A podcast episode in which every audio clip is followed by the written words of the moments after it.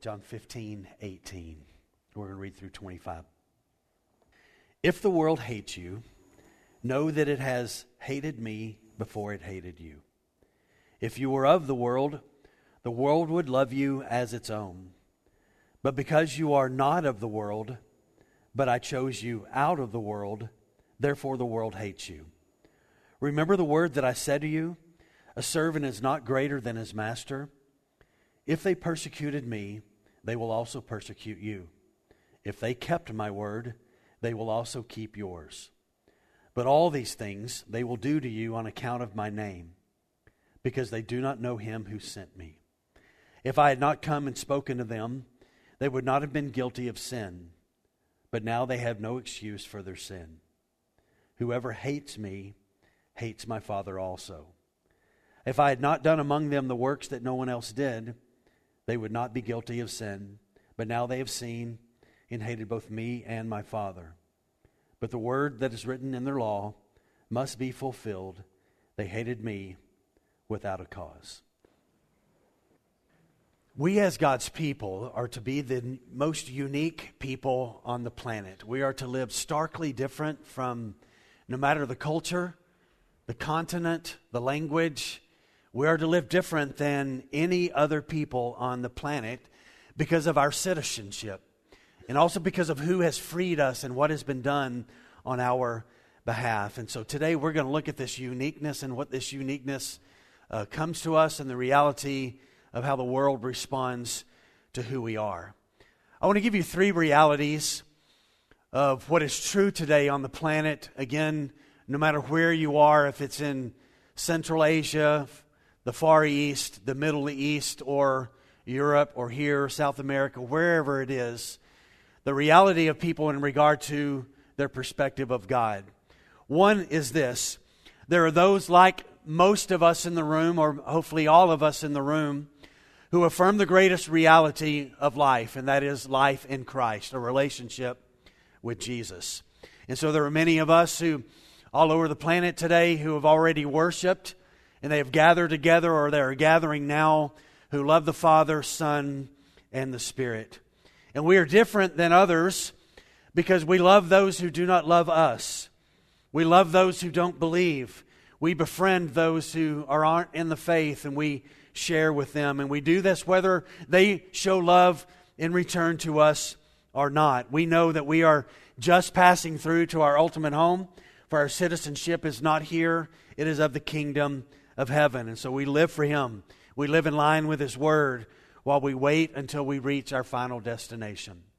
And then there's another group of people all over the planet today, and they don't hate Jesus, nor do they love him. They just see him as totally irrelevant to their lives. They don't think about him much. Maybe occasionally there might be a thought.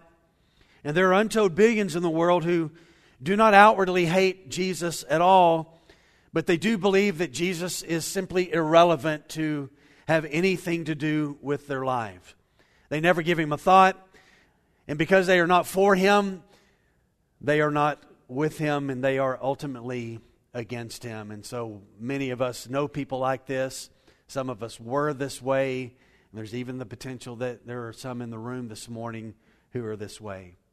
And then there's a third group of people on the planet today, and there are those who genuinely hate the name of Jesus and hate those who affirm the name of Jesus.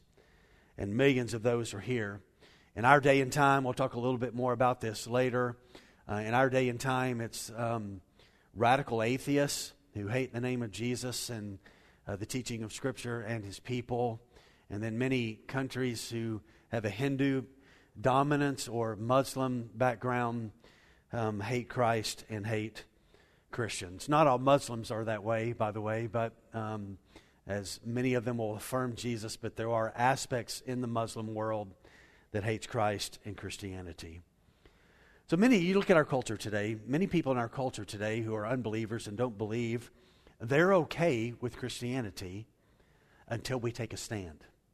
And until we stand on the truth, until we begin to speak the truth, and that is where a big difference begins to come. So we are at times accused of being intolerant, um, sometimes Christians are aimed at being canceled and taking off of something and, and not being listened to. But we're going to talk today from and looking at some straightforward words from Jesus about this area. This is really important in case you've ever wondered why there's so much hostility at times toward Christians on the planet.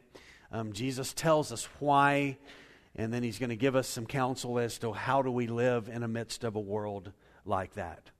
But I want to give a bit of perspective as we begin.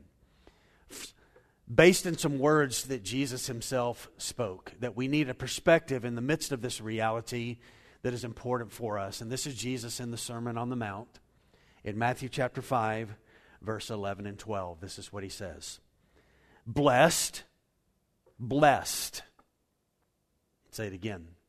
Blessed are you who are followers of Christ. Blessed are you when others revile you and persecute you and utter all kinds of evil against you falsely on my account.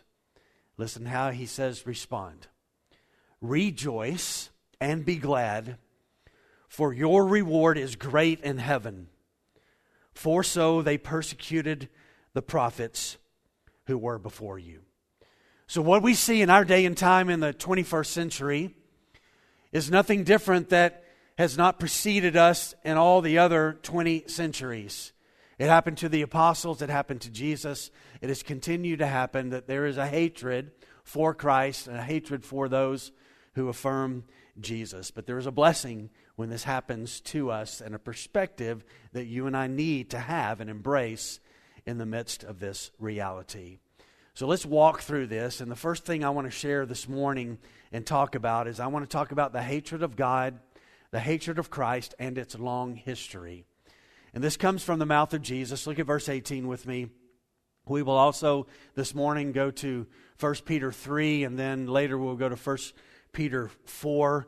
But let's, uh, we'll be in John 15 now, and, and I'll, I'll tell you when we will head to those other places. So look what Christ says in verse 18. If the world hates you, that word if is not, um, maybe this might happen. A better translation would be, since the world hates you, know that it has hated me before it has hated you. The Greek word for if means the world will. This is a reality. This is what will happen. Since the world hates you, you need to know this that it has hated me first. And so Jesus went away. He left his people here. They began to share. There continued to be more believers. We are here today. So the world continues in this same mindset. This is, by the way, a prophetic word from Jesus. This is a prophetic word from him saying this is the reality of what it's going to be like for some of the people who are followers of me that you will be hated, and you will be hated because I was hated first, and so this will come to you. When Jesus speaks of the word world here, and he uses this word here, he uses it six times in verses 18 and 19. Why does the world hate? Well, John later will also affirm this when he writes his first letter, and he says in 1 John 5 19, we know that we are from God. This is one of the reasons the world hates us, is we have been born again. We are from God. We have been taken out of the world. We are from God, and the whole world lies in the power of the evil one. Who does the evil one hate? Hates God, hates and hates God's people. So the world, as Jesus uses this word, is the Satan is the is the realm of the world in which Satan rules and the world lies in his power. He stands against the rightful reign and the rule of Christ. This is the, Jesus is referring to the system of man that is led by Satan and that is man centered. And so he says, This world will hate you, but you need to keep in mind that it has hated me first. And in many places of the world, um, groups are and people are divided by these two things those who love Christ and those who hate Jesus. You know, you look at our world today and it longs to experience and express love. And yet the world will never, ever, ever, ever, ever come to know what real love is because John writes to us that God is what? He's love. If you don't come to know Christ, who is love, then you will never know that. And so the world is confused about all of this. It's confused about our ethics, our perspective of God and morality and and all kinds of aspects of things. And so we are looked at strangely, but this this is not new to us. This has been the case for the last 2,000 years. And sadly for the world is that God so loves the world. And that only in Him, in Christ, can they find what true experience of love is. And so instead of loving Christ and knowing the joy of eternal love, the heart of humanity has become a breeding ground over the last couple of thousand years for a hatred of God and a hatred of God's people. It's been this way from the beginning. If you'll remember in Genesis chapter 4, two brothers come. They've been instructed to bring um, offerings to God. One brother's gift is rejected, one is accepted. The brother's whose gift is rejected is in the field with his brother later and murders his brother, and he becomes Abel becomes the first martyr. For he did what was righteous, the, his brother didn't do what is righteous, and so he is killed because of that. We come to Genesis chapter 6, and Noah's generation hates God, lives anti God. As a matter of fact, this is what this is what Moses writes in Genesis 6, verse 5. The Lord saw that the wickedness of man was great in the earth, and that every intention, every intention of the thoughts of his heart was only evil continually. And the Lord regretted that he had made man on the earth, and it grieved him to his heart. So that has been this way from the beginning, it continues even in our day. There are people who are experts on this, and uh, um, through the years, I, I read a lot about the persecuted church and, and things of that nature and pray for our brothers and sisters across the world. But it has been estimated that since the time of Christ and since the cross, it's been estimated that 43 million Christ followers have been martyred over the last 2,000 years. This, I know, is a firm statistic, could be potentially a little bit low, but over the last 25 to 30 years, 150 to 165,000 Christians are martyred every year. So, this is a reality of what Jesus is speaking about to the apostles on this night before he is killed for the things that he said and the things that he did, teaching them about this. Now, I want to frame this teaching this morning before we move on to the next point. From John 13, 1 to John 15, 17, Jesus uses the word love 23 times. From John 15, 18 through 17, the end of 17, he's going to use the word love seven more times. So there's two bookends of the upper room and the Garden of Gethsemane teaching from Christ that highlights the love that God has for us and the love we are to have for one another. And in the midst of that, he stops and says that, Yes, I love you. You are to love one another, but I want to remind you about a real reality that because you're loved by me and I've called you out of the world and I have brought you from the kingdom of darkness into the kingdom of light, the world is not going to applaud that. It is not going to affirm that. It's not to, at times going to even affirm your life, and it, they will aim to take your life. And so, so, in the midst of all the talk of love, and there's a lot of it in, in, in John 13 through 17, Jesus also wants to bring us to a reality to see that what we sometimes can experience in our own lives. So, the world hates Christ, the world system that lies in the hands of the evil one. And, and, and even in the midst of that, I just want to say this this morning we should continue and must continue to testify regardless. We are in this room this morning because generations before us didn't quit telling the story of Jesus, even in the midst of a world that doesn't embrace that. So we are to be known for loving God and loving one another. That's clear from Jesus' teaching. We love God, we love one another, and we love a lost world, even though they do not love us back. Now, the world is known for this. It is known for ultimately a hatred of God and the truth of God because it doesn't want to, to walk in that. And the world also is known for hating Christians. And again, as I said, as we started this point, this is a prophetic word from Jesus. This is going to be the case. Just read the book of Acts. You come to Acts chapter 4, Peter and John are arrested. You get to Acts chapter 5, all of the apostles are arrested. They're put into a prison. Um, during the night, an angel comes and says, Hey, get you out. They are brought in uh, the, from the temple. They're preaching and they're brought in before the religious leaders again. They are persecuted there. You come to Acts chapter 7, Stephen is dead. Acts chapter 8, um, Paul is leading and ravaging and part of a, a, a, deep persecution to all of the church, and the church is thrust from Jerusalem. It goes on. Acts chapter 9, Paul is persecuting the church.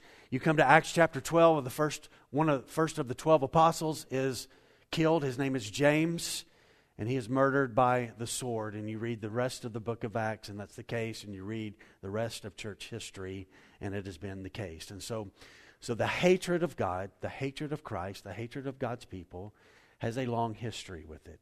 And by the way, it's going to have a future to it as well. This is not going to stop. Now, eventually, Christ is going to return. He's going to set up a millennial kingdom.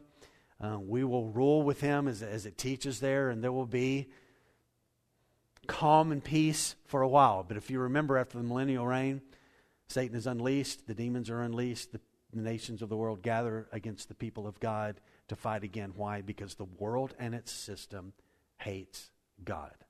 So, so this is the first principle Christ wants us to see here in regard to this area. Is this is just a long history. It began with Satan's rebellion. It started as well when we rebelled. Our, our, our first parents, Adam and Eve, chose to sin against God, and the battle has been raging ever since. So let's look at the second thing this morning. So, it, since that's the case, secondly, this morning, we should not, therefore, expect to be loved by the world. The world is not going to love us. And so Jesus says that. Look at 19. And he tells us why the world doesn't love us. If you were of the world, the world would love you as its own. But because you are not of the world, but I chose you out of the world, therefore the world hates you. I want to give three things here, three important principles from Christ's words in verse 19 that are important for us. The world only loves its own. It only loves its own. Look at a talk show. You seen a talk show? Listen to a talk show on the radio. Listen to something. You can have people on there. The host maybe would be interviewing somebody who's of the world, and everything that person of the world says, what do they do? Oh, you're awesome. You get a conservative you get a believer, really believer, not a conservative. You get a believer on that and they stand for biblical truth or they speak biblical truth, or you get somebody um, somewhere else who speaks the biblical truth and the world doesn't applaud that, it rejects that and it extends hatred and reviling of that. Jesus says that. Here's why. Here's why that's the case. We are not of the world. And because of that, the world has in its nature to rebel against God and to hate God and to, to be against those who speak the truth. And so at times, there's affirmation of Christianity until Christians take a stand about something. And then there's hostility toward Christians in regard to that. So Jesus just tells us here that we have to have another view. We will be hated, and in today's world, there'll be canceling of Christians. You might even be fired, or you will be forgotten. And this world is deeply, deeply grounded in sin. Therefore, it runs on the nature of sin. That's its thinking, that's its fuel, is to run in this. And so the world grounded in sin, therefore, naturally honors humanity. It does not honor God, and it will not. Maybe it'll give a little bit of credence that direction at times, but for the most part, it won't. It will the world will love its own, but we must love one another.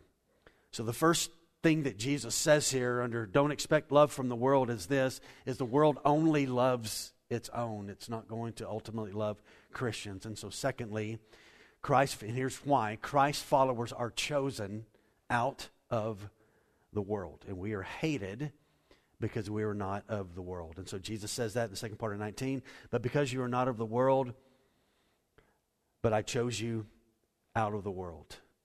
The world loves that which is not of God, while Christ followers value holiness and righteousness and truth that is established in Scripture. So we have been chosen by Christ. We have entered into a relationship with Him. In that, we have been separated and we have been called to live a holy life that has a totally different set of principles and ethics than the world. And because of that, Paul affirms this and writes this. This is Colossians 1:13. This is what has happened to us, and this is why the world doesn't get us and understand. Colossians 1:13 and 14. He has delivered us from the domain of darkness and transferred us to the kingdom of his beloved Son, in whom we have redemption, the forgiveness of sins. Praise his name that that's happened for us. We were once in the kingdom of darkness, and through the great work of Christ, we have been, he opened our eyes and he did this work and he, he put us in the kingdom of his beloved Son.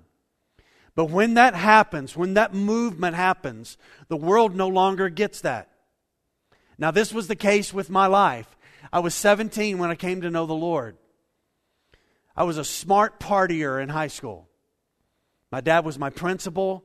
My friends talked too much in the classroom, and the teachers would hear my friends talk, and they would go tell my dad, and I would get in trouble. I used to think my dad was God a little bit, or had a, a deep channel because he knew things that I thought I'd kept in secret.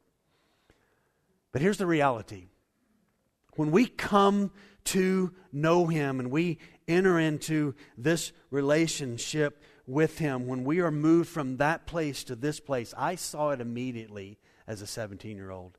Things in my life had to be different. I knew what I was doing, and I couldn't continue to be that way. I had been changed, I had been moved into the kingdom of the Son, and so I needed to have new decisions. And immediately that brought hostility in relationships. I didn't hate my old friends. I wanted them to come to know what I wanted to know, and I shared that with them, but they were, some of them, very hostile to that. And I just want to say this to us this is just the reality as an aspect of our discipleship. We are going to be seen as strange. We're going to have things said about us. We might lose a job. We might need to quit something or whatever the case may be because of our concern about how we live our lives. This is not new for us. It has been for the people of God this way throughout the centuries and particularly through church history. The world's not going to understand the way we think, why we value certain things, why we are inflexible on certain cultural aspects that we're not going to give in. We're going to continue to stand strong. We are to be loving always, but we're also to love the truth. And that means speaking it at times and standing for it. So Christians have been this way in every culture throughout church history. And I know this to be true that one of the great things in our country today are people like you and I. We are a blessing to this nation to love Jesus the way that we do, to want to walk into the truth. And so while we are a blessing, and maybe the world doesn't see it and our culture doesn't see it, I also want to remind us that yes, we are a blessing, but we will continue to be a thorn in the side of our culture. It's just the way it is. You either know him or you do not know him, and there's a perspective and a life reality that is connected to that. So don't expect love from the world. Jesus didn't have Israel who should have loved him Israel did not love him, it rejected him and is continuing, even today, in many ways to reject their Messiah. So, this reality is there. So, the world only loves its own. Christ followers, the reason they do that is because we have been chosen out of the world and we are different. Here's the third principle here is therefore the world hates biblical Christ followers. Wicked men and women will hate Christ followers. Now, listen to this. Did the Apostle Paul come to know this? He knew both sides of this, did he not? The Apostle Paul was a persecutor of Christians. Acts 9, he becomes a Christian. You know what the first experience Paul has? He's persecuted. He's persecuting Christians in Acts 9. He becomes a believer, and the believers are scared of Paul, and they extend some persecution toward Paul and rejection toward Paul. Paul, read the book of Acts, experienced lots of rejection. As a matter of fact, Acts chapter 20, the Holy Spirit comes to Paul and says to Paul, Hey, Paul, every city from now on that you go into, let me tell you what's going to happen to you. Expect to be hated, persecuted, rejected in every place that you go to. This is in Acts chapter 20. And Paul says, The Holy Spirit testified to me that this is going to be the case in my life. And then later he writes this great letter called Second Corinthians. And in chapter 11, he writes these words. He said, I have had far more imprisonments. I have had countless beatings. I have often been near death. Five times he writes in that chapter, I received the 40 lashes minus one from the hands of the Jews. Three times he says, I was beaten with rods. One time I was stoned, he said, and then he uses the word eight times in 2 Corinthians 11. I've been in danger from this, danger, danger, danger. He uses eight words of danger.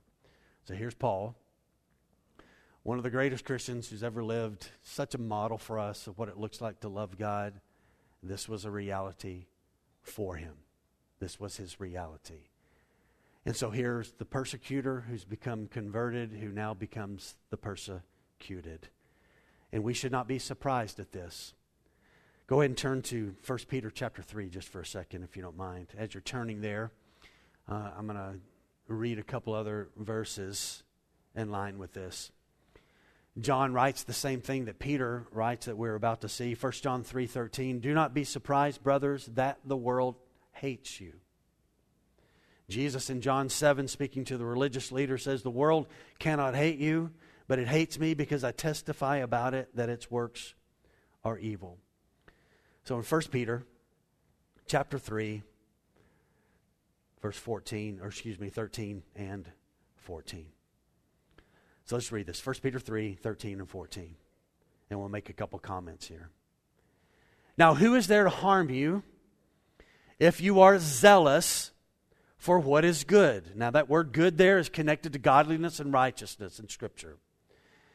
So let's go back to 13. So now, who is there to harm you if you are zealous for what is good?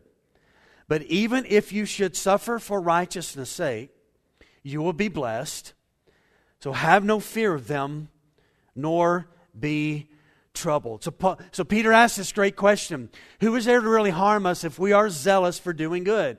And the answer is no one ultimately can really harm us. Why? Because if we are His and we've been transferred from the kingdom of this world into the kingdom and the domain of darkness and we are born again and we are in Christ, ultimately, who can harm us? End of Romans 8. What shall I say then? Shall famine, nakedness, the sword, all of this, shall anything be able to separate us from the love of God in Christ Jesus? No, Paul says, nothing in all of the world can separate us. And so ultimately, if we desire to do good, now let's talk about this word zealous that Peter writes here. If you are zealous for what is good, this word zealous means this to be an ardent lover, or to burn with zeal, or to have a fire burning inside of you to desire earnestly something. So with that in mind, let's read that verse again. 1 Peter 3:13. Now who is there to harm you if there is a fire burning inside you for what is good connected to godliness and righteousness? And but even if you should suffer for righteousness' sake, you will be blessed. So don't have fear of them, nor be troubled. See, the truth of the matter is this is that we will be passionate for Jesus or we will be passive for Jesus. It's just the reality for many. Let me give you three things that are promised here from Peter by God to us for the persecuted. Here's the first one. These will be up on the screen. Make sure as a Christian, if you're going to suffer, that you suffer for the right reason. Don't suffer by being a thief, being a Christian, and thieving. Don't suffer by being a Christian and lying all the time and getting in trouble. If you're going to suffer, suffer for righteousness. Live biblically. And if that costs you a job, a relationship, a friendship, a position, whatever the case may be, a connection, that's okay. Suffer for the right reason. Secondly, here's the second promise suffer with the right perspective. So here's what Peter says, and it's what Jesus said. But even if you should suffer, verse 14, for righteousness' sake, for the right reason, there is a blessing. Here's the right perspective. You need to see this. We need to see this as a blessing in our lives. That same thing that I referred to a while ago in Acts chapter 5. So they've been put in prison. Guards are there in Jerusalem guarding the jail. An angel is sent by God during the night, opens the door. They walk out and says, Hey, by the way, um, go to the temple and proclaim the gospel. So that's what they do. So during the night, they go to the temple. Daylight comes, they're in the temple, and all of the apostles are proclaiming the gospel. So the religious leaders gather together in Acts 5 and they're like, okay, go get the guys in prison. They go get the guys in prison and they're not inside the jail cell and nobody knows where they are until somebody comes back and says, hey, you know those guys you put in prison? Um, they're in the temple doing what you told them yesterday not to do. They're proclaiming the gospel. And so they go and get them and they bring them before them. And so this, so they're hostile toward the apostles. And then a guy named Gamaliel stands up. He was a great teacher of the Jews not a follower of Jesus. But he says, hey, man, you know, in our history, recent history, there's been two uprisings. Remember that one? This guy and then this guy, and both of them failed because they weren't of God. Let's just look at this in that way. If this is of God, we better not get in the way of it. And if this is of man, then this thing that all these guys are proclaiming about Jesus, it will fall apart just like those other two. And so he kind of persuades them. They calm down, but then the religious leaders thought, well, let's just do a little extra. You know, yesterday we told them, don't say anything, don't preach anymore. And, it, and, and watch this. They beat all 12, including uh, the inference there is Matthias as well, who had been added. And when they walked away from being beaten, you know what they said in Acts 5? They counted it a blessing and a worthiness, and they rejoiced that they suffered for the name of Jesus. Peter knew about this. Paul knew about that. We have brothers and sisters on the other part of the world that we have relationships with. They deal with this reality daily. Persecution that is heavy. So the promise to the persecuted is this make sure you suffer for the right reason. That's for righteousness. Make sure you suffer with the, with the right perspective, that there's a blessing connected with it, that if you are persecuted, there's, you're blessed by God. God blesses this, and that we must suffer with the right response. That's the third thing there. And the right response is this to not allow their misunderstanding about Christianity and about Christ and about God's people, to not let their fear of us move us to the place to live in fear of the persecution. And that's what Peter's talking about here. He says, Listen, you're going to be blessed, so don't have a fear about what they want to do to your body. They cannot touch your soul. You are God's. You are in his hands, and everything is okay. So, so Peter says, Have no fear of them, nor be troubled. Don't let fear rule. Do not be affected with fear by the fear that they are trying to bring to your heart by telling you to not live this way and speak this way. Jesus said it like this, that, and we'll, we're going to talk about this a little bit more next week when he, at the end of John 15, speaks about the Holy Spirit. But listen to these words. I love the reality of the Holy Spirit, that when Jesus went away, the Spirit came and God dwells in us, and we have become temples of the Spirit, the temples of God. God lives in us. And there are moments in many believers' lives over the last 2,000 years that they are brought before rulers about to lose their life. And you would think that they would have such a fear and such a panic that they wouldn't know what to do and what to say. And you know what? So many of them have said, and they've been recorded for us throughout history as a, as a fulfillment of what Jesus said. This is Luke 12, 11 and, 11 and 12. Jesus said, And when they bring you before the synagogues and the rulers and authorities, do not be anxious how you should defend yourself or even what you should say. You know why? For the Holy Spirit will teach you in that very hour, in that very moment, in that very minute, in that very instance, what you ought to say. The Spirit helped believers who are under extreme persecution know what to do in those moments. Now, let me emphasize this. That doesn't mean that he shows up and gets every Christian out of that moment. Some of them lose their life, but he's present with them in the moment as they testify about who he is. I don't know if you've ever read Foxe's Book of Martyrs. It's a book you ought to read. Every, I think every Western Christian ought to read that book.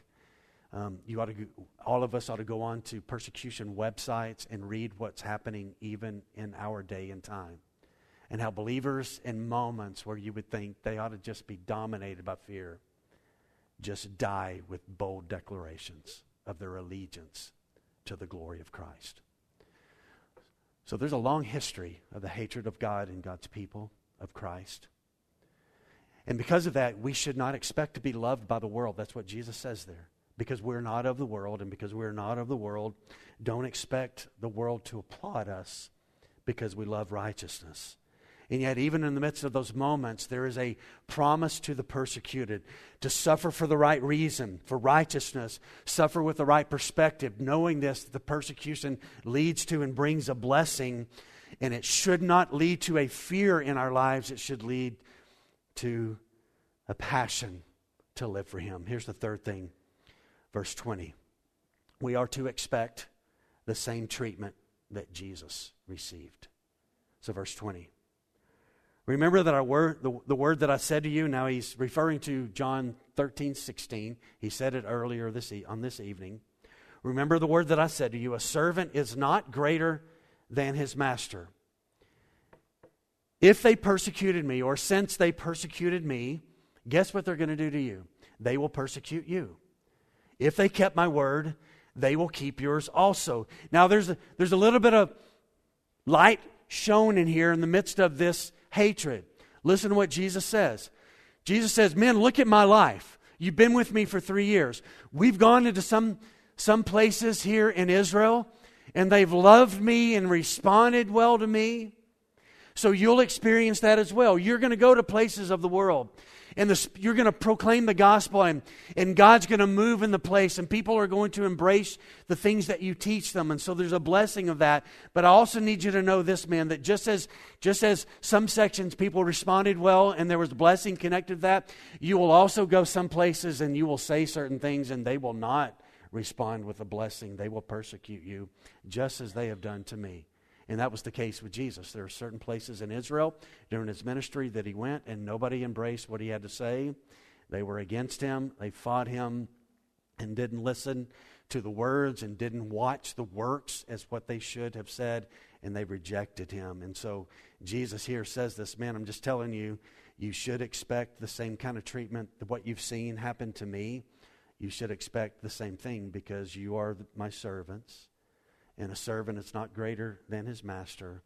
If this is what they did to me, then there will be times in your life that they're going to do this to you.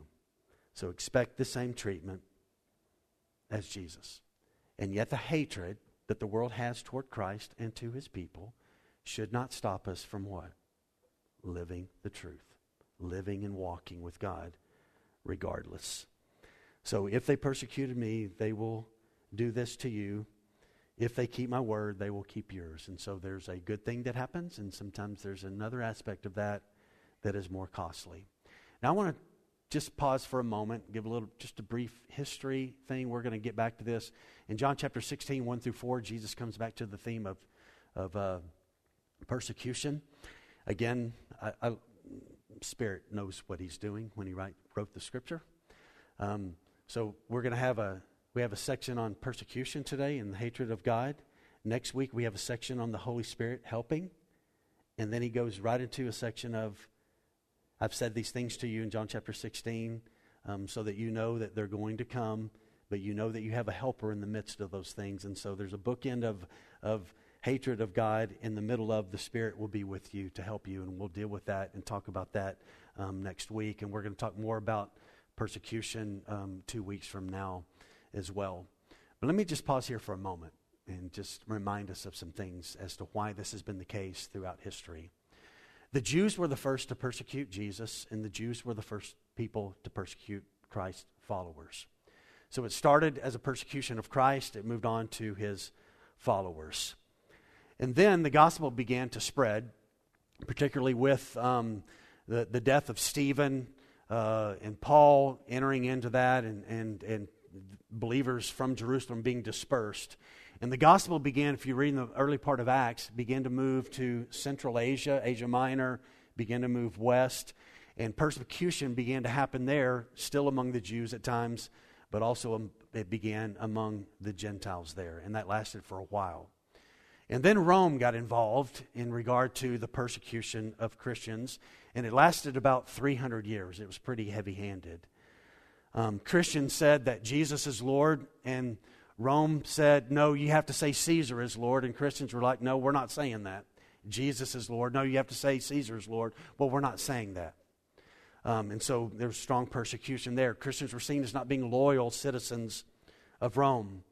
Rome hated Christians as they off, all, Christians often spoke of, we have another kingdom that we're a part of, another citizenship, and we have another king. Well, you're not being loyal to Caesar. You are citizens of Rome. No, we're actually citizens of another kingdom because of who our king is. Christians preached in the midst of Rome for the first 300 years there is one God Rome had many, many, many gods, and Christians said they rejected every, every god, every idol, every aspect of Rome's religious system, and so Rome was pretty heavy handed toward Christians at that time. Some of the idol worship that took place in the temples throughout the Roman Empire was involved in sexual immorality and just debauchery and alcohol and, and drunkenness and just incredible sick things that we that we would all be against, and believers would not go to there, and that yet there was an expectation from the Roman government that you would participate in this idol worship and some of these practices, and Christians would not participate in those things. They lived holy lives against the backdrop of a sexually depraved Roman Empire, which, by the way, is we're not fully there yet, but we are very, very depraved in this country. And that's why our lives are important to be lived in the backdrop of our darkness of our country to reveal that there's someone who can radically change a people. So, all of that in regard to Christians, in regard to Rome, led to a heavy handed um, persecution. You get to the second century, and a guy named Pliny, what a great name, but his name was Pliny, and he wrote to the emperor at the time. His name was Trajan. And a letter has been preserved that Pliny wrote to Emperor Trajan. Listen to this. Listen how, listen how powerful the gospel can be. Pliny wrote to Trajan said, The spread of Christianity has caused some temples to be empty, Roman temples, in the cells of the animals for the sacrifice to drop. There were aspects where the gospel spread, particularly along the, um, the Roman Empire. Every time they conquered a nation, they made the people become slaves. And one of the great fears that Rome had about Christianity was is this slave group of people were coming to faith in Christ. And they were being freed. And it was causing a lot of tension uh, within the Roman Empire. And so Pliny writes and just says this the gospel has so permeated some aspects of this, people aren't going to the Roman temples to worship. How amazing is that? How powerful the gospel can be in the midst of a dark culture. And yet, in the first century, in the first 300 years, Christians were blamed for many things. If there was a natural disaster, um, if there were plagues, if there were famines, it was because of Christians. Nero blamed the Christians for the burning of Rome. So the first three and a half centuries, the Jewish and the Gentile world hated Christ, hated Christ followers. As a matter of fact, Nero um, was emperor um, and, and most likely under Nero's reign and rule and his persecution is where Paul and Peter, um, Peter crucified upside down, and Paul was beheaded um, in Rome. Um, his persecution started in 64 AD, and it was a- absolutely intense. Toward the end of the first century, there was an emperor, Roman emperor, that was way worse than Nero was. Um, his name was Domitian, and he was ruthless. He's the one who exiled John to the Isle of Patmos, where the book of Revelation um, came to John. So I'm going to go a little bit more into history uh, in a couple of weeks. We come to our day and time, and I mentioned this earlier. It's a, a lot of radical atheists in our world today, Marxist, communist nations like China um, hate Christians. They are daily destroying churches, arresting pastors in China on a consistent um, basis. Um, you go to some Hindu countries of the world today, like India and Indonesia, and, and Christians are pretty consistently killed almost daily in these countries and imprisoned. And there's a radical aspect of the Muslim world that hates Christ and Christians. And so, um, this, again, just to say all of this, that Jesus said this would happen. That he said this would happen. By the way, just for us in the West to know this, and again, this is just my opinion, I don't have a prophetic word. Um, if you don't know this, the gospel has in many ways left the West and gone east.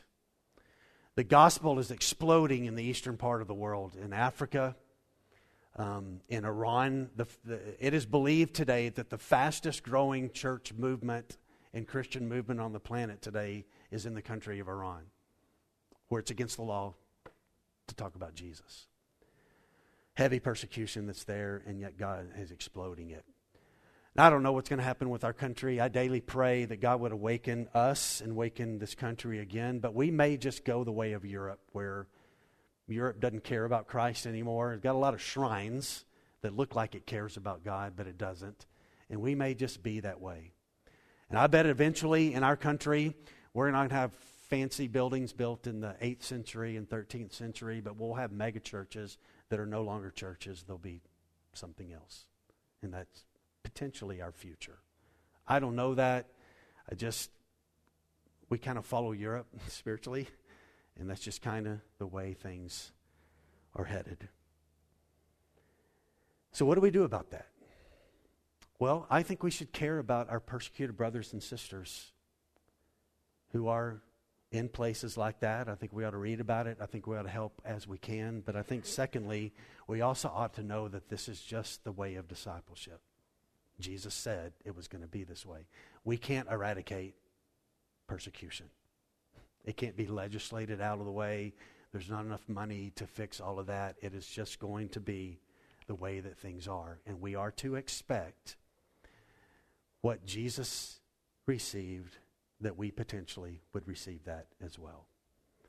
And here's ultimately why all of that happens and takes place. And it's in verse 21.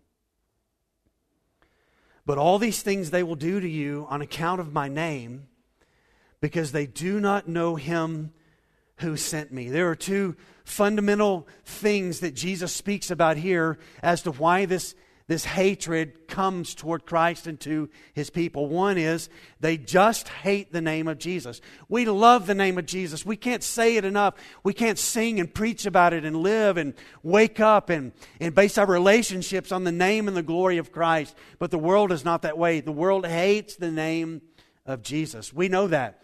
You had a conversation with somebody over the last couple years or just lately with someone about Christ and you share and you just you can just see it in their spirit. They just bristle about his name.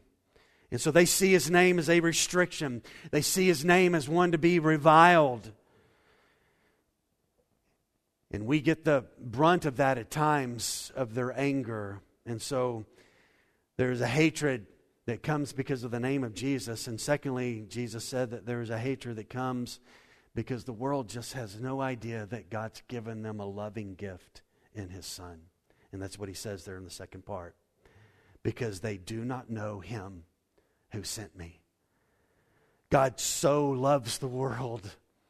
He's given evidence. The Father's given evidence.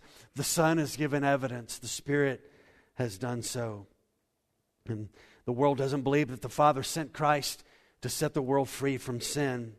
This very idea is revolting to them. And they oppose it in every kind of way. Therefore, they have determined to refuse to believe, and they will persecute anyone who speaks of what they consider as utter nonsense. Now I want you to go to one more place, 1 Peter chapter 4. And then we're going to wind this thing down this morning. 1 Peter chapter 4, verse 12. So in chapter 3, Peter speaks about persecution, um, speaks about the promise that is given to those, and now he's going He's going to give another perspective when Christians experience persecution. 1 Peter 4, verse 12. Beloved, do not be surprised. Listen to the language. Do not be surprised at the fiery trial when it comes upon you to test you. That's the purpose of the trial, to test you. As though something strange were happening to you. But rejoice insofar as you share Christ's sufferings, that you may also rejoice and be glad when his glory is revealed. If you are insulted for the name of Christ, you are blessed, because the Spirit of glory and of God rests upon you. But let none of you suffer as a murderer or a thief or an evildoer or as a meddler. Yet if anyone suffers as a Christian, let him not be ashamed. Notice the language here. But let him glorify God in that name. So, in the name that the world hates, glorify God as the world hates you, in the name that the world hates, because we love the name. So, let me give you some perspective here from Peter, in line with Jesus, who was there that night, heard these words from Jesus himself. Suffering, this may come as a shock to us, suffering is not to surprise us for the gospel. That's what, that's what Peter says here. He says, Do not be surprised at the fiery trial when it comes upon you. By the way, this puts a dagger in the heart of the prosperity gospel, which says that all Christians get are blessings from heaven just poured out into bank accounts and nice cars and nice neighborhoods and good health.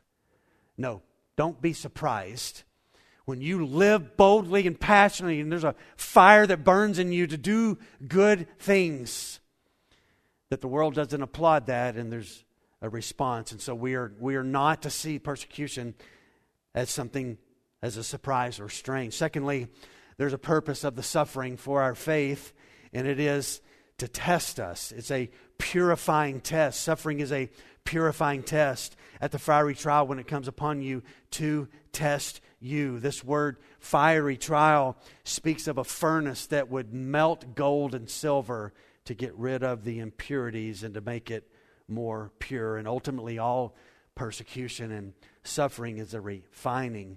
Solomon wrote in Proverbs 17:3, "The crucible is for crucible is for silver, and the furnace is for gold, and the Lord though tests the heart." And I want you to notice though that this purifying test is not a consuming one but it is a purifying one. It is one that, that purifies, not consumes us. And so, yes, there are, there are believers who lose their life, and, and there will be some likely that lose their life today.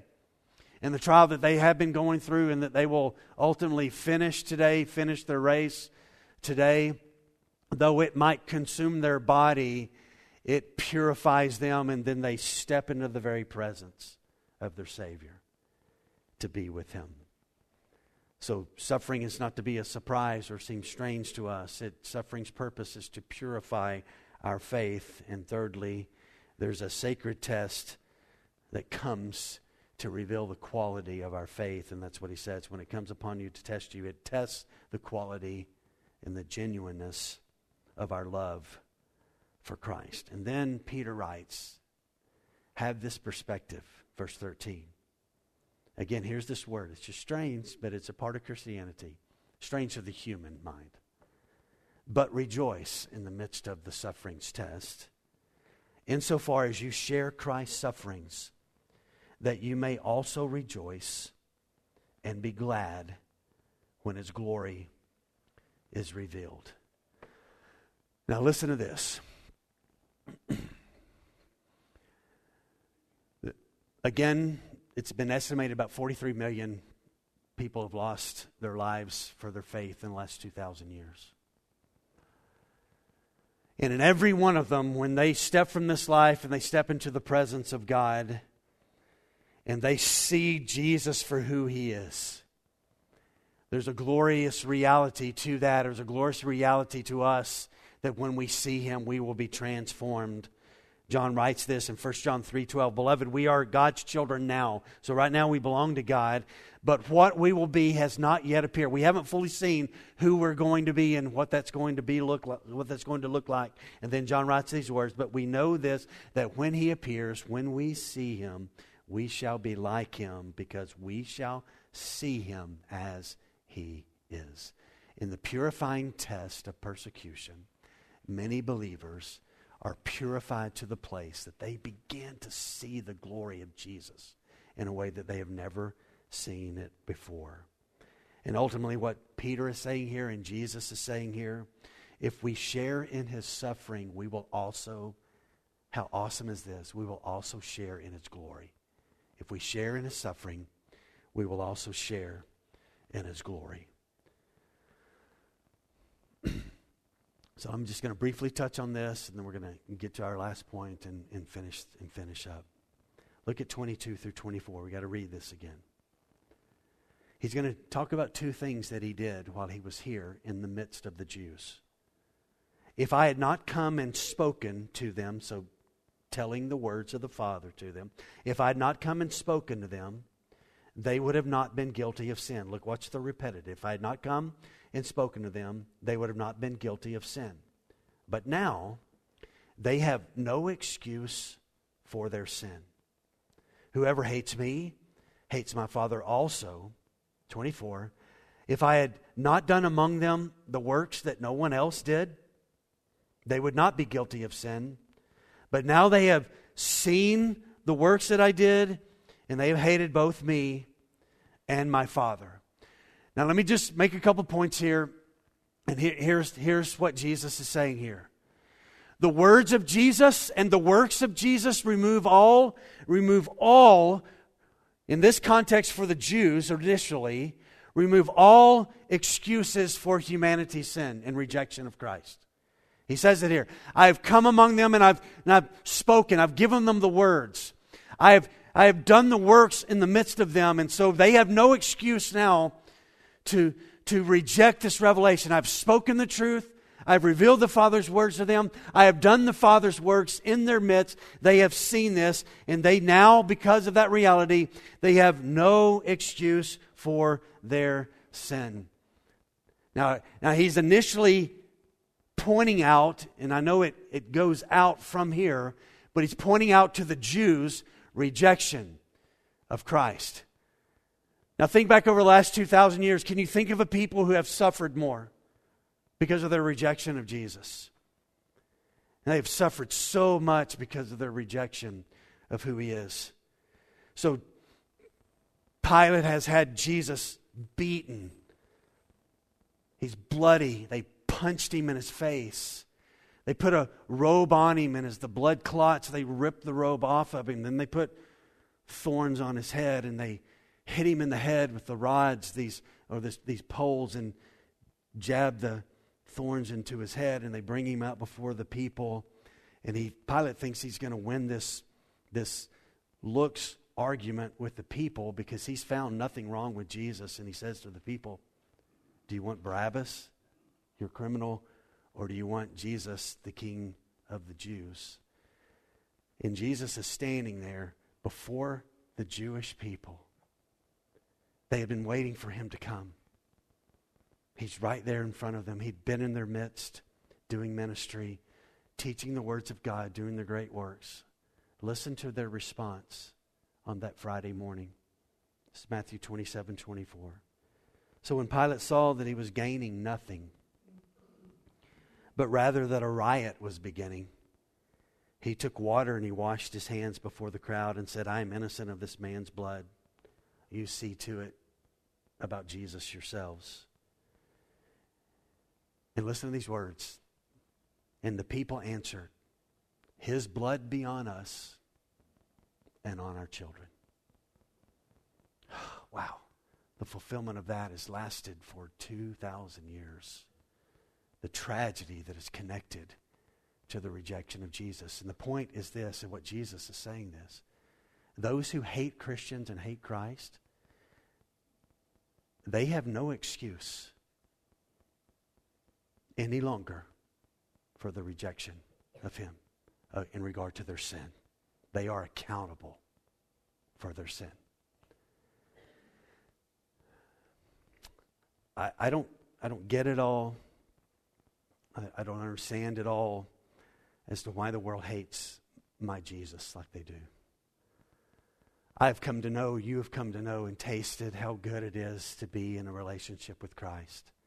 And so it's so confusing to us to go, why, what's the case? What's, what's the deal with the world? Well, Jesus closes it up with this. Look at verse 25. But the word that is written in their law must be fulfilled. They hated me without a cause. That's the sixth point is the hatred of God and its lack of a real cause. Now, I know not everybody in the room this morning lives in McKinney, but I'm just going to use it as an example. If you and I were to go down to the square this morning, cool square of McKinney that people love to go to, and it's awesome to go down there, and we were to survey and ask people questions and ask them two questions. If we asked them if they hated Jesus, the majority of the people who didn't go to church today and not going to go next week, hadn't gone in forever and ever, and maybe went as kids, they would say, No, I don't hate Jesus. I don't have anything against Jesus. If we followed up and says, Well, do you follow the devil? What would they say? No. No, I don't hate Jesus, and no, I don't follow the devil. They're not greatly against him in their minds. They don't greatly, some of them even watch their language. They don't take his name in vain because of cultural reasons or whatever the case may be. Most people that we, if we were to go talk with them this morning in downtown McKinney, they're not even aware that they're actually following Satan. They have no idea that they're following Satan, and yet they are. Most of them live atheistic, practical lives where they just fully ignore Christ in every kind of way until some kind of trouble comes, and then they call out and pray a prayer in Jesus' name to a God that they don't even know. They have no clue as to who He is. And most of them are not going to confess that they hate Jesus and His followers unless there is a demand from Christ and His followers that they be accountable to the gospel message. So in verse 25, Jesus quotes two passages from the Old Testament about King David. Early on in King David's life, he was innocent, he was pure, he's being chased by Saul, and he was hated by a bunch of people, and it made no sense why they hated him. He was the anointed king. And so Jesus quotes Psalm 35 19 that says, Let not those rejoice over me who are wrongfully my foes, and let not those who wink the eye who hate me without cause.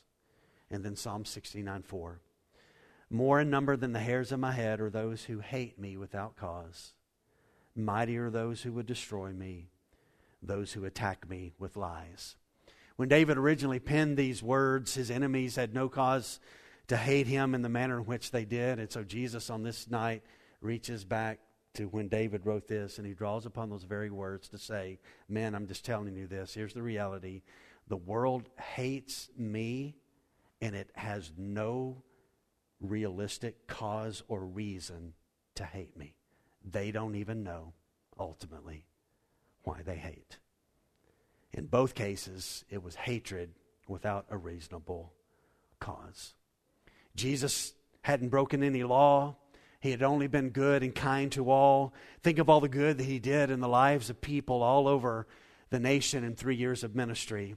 We cannot count the amount of good that he must have done in his love to express to others and accomplished in others. He poured out grace upon grace, he mercy upon mercy, and yet he ended up being hated for no real reason except the darkness of the human heart. And that shows you how dark the human heart is. It's dark. Albert Barnes wrote of this text. He said, Who has ever had a reason to hate the Lord Jesus? What injury has he ever done to any one of the human race? What evil has he ever said or thought of any one of them? What cause or reason had the Jews for putting him to death? What reason has the sinner for hating him now? What reason for neglecting him? And there's not anyone in history in the world who has been more godly and good and loving and kind, who has been more rejected, who has been more hated, been more despised, been more mocked and belittled than Jesus. And every time that is done to Christ and done to others, it is done. Listen to this. It's done without a cause. There's no cause to hate like that. None. I want to close with just two thoughts. Our world, gosh, has dramatically changed in two years and 10 years. You can go back when the Supreme Court said it's okay for homosexuals to marry, and that's become prevalent um, everywhere around us, and the ripple effect of that we see with the gender crisis that's happening, taking place, and just the confusion about everything that's right and good.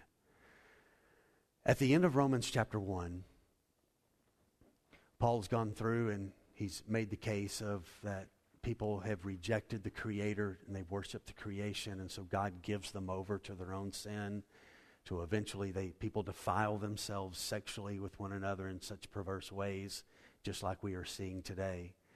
And Paul closes the end of Romans chapter 1 with these words. And it's one of the reasons why Christians aren't embraced, particularly in Western cultures.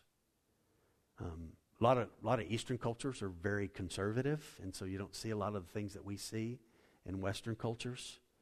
But we see this in Western culture. This is Romans 132. For though they know, these people that have rejected, they worship the creation, not the creator. For though they know God's righteous decree that those who practice such things deserve to die, they not only do them, but give approval. They, they applaud it. They put it on television. Permeates. And we don't applaud it. We stand on the truth. And the world looked at that and says, You need to come to our side. And we're like, No, we're not. I love you. But I'm not affirming that. I'm not affirming that. So that's, that's the world's going to continue to applaud untruth and recklessness. We're going to we're not going to applaud that. We're going to continue to say, no, we lift up the name of Jesus. And the world's not going to embrace that. And we have to live with that tension. It's going to remain. So, what is Jesus' practical advice according to John 15, 18 through 25. You may not like this. I guess you can email me this week if you want. His advice here is not to eradicate it. Is there any teaching here who says make sure that nobody ever gets persecuted? It's not taught by Peter, it's not taught by John, it's not taught by Jesus, and it's not taught by Paul. Now, does that mean that we don't try to help persecuted brothers and sisters? That's not what that means. But it just means this our job as Christians is not to try to eradicate persecution because Jesus said it's going to happen.